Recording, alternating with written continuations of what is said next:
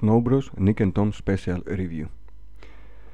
Ο βασιλιάς Arctic Escorts για το πόρτο του NES έχει καταραστεί τους πρίγκιπες Nick and Tom μετατρέποντάς τους σε αρχαιονάνθρωπους, fairy tale, και ο λόγος για αυτή την ενέργεια είναι να κυριαρχήσει σε όλο τον κόσμο και να έχει για χαρέμι τις δίδυμες πριγκίπισσες, από fairy tale σε πικάντικο μάγκα.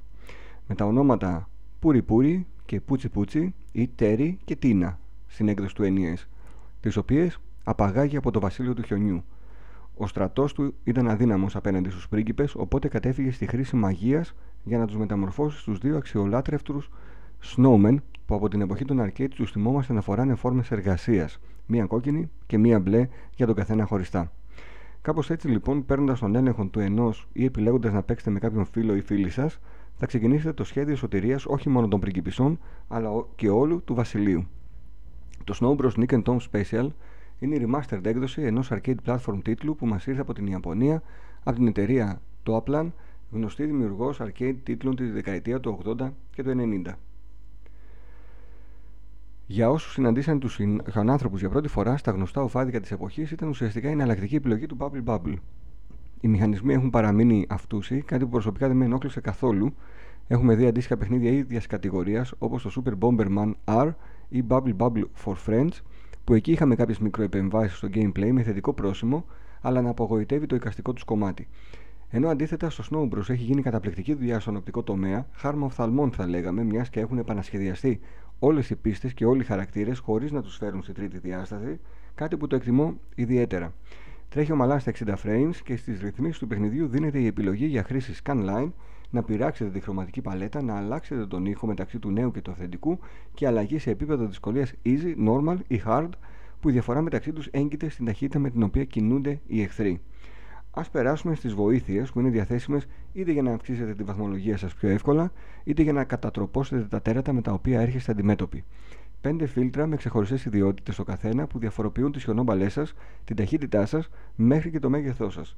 Περνάμε στην κουζίνα του παιχνιδιού με τους σεφ να σας έχουν ετοιμάσει εκτός των γνωστών σούσι που υπήρχαν, επιπλέον πιάτα τα οποία θα τα βρείτε από το 51ο επίπεδο και πάνω και θα εκτοξεύσουν το σκόρ σας. Τέλος, ένα δανεικό στοιχείο από Bubble Bubble με την απόκτηση των γραμμάτων Snow θα λάβετε μία έξτρα ζωή.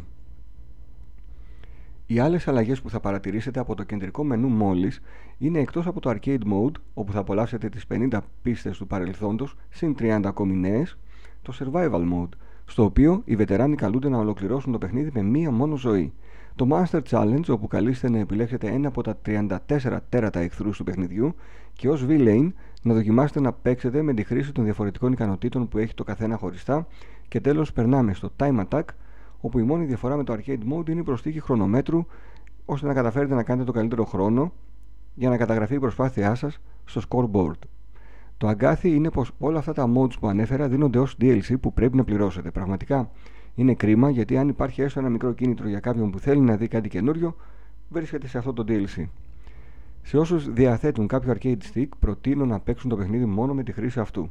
Η εμπειρία σαφώς είναι πολύ καλύτερη και αυτό γιατί είναι ο αυθεντικός τρόπος παίξήματος όταν μιλάμε για παιχνίδια καμπίνας, χωρίς να σημαίνει αυτό ότι δεν θα το χαρείτε παίζοντας με ένα gamepad.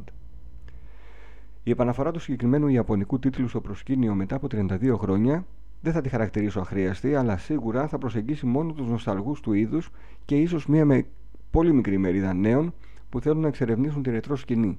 Κάθε προσπάθεια επαναφοράς αρκεί τίτλων είναι καλοδεχούμενη, αρκεί να σέβεται την αυθεντικότητά τους, να αξιοποιεί οποιοδήποτε περιθώριο βελτίωσης και να μπορεί να υποστεί ε, ε τέτοιες αλλαγές ώστε να μην αγγίζει τα όρια της εκμετάλλευσης.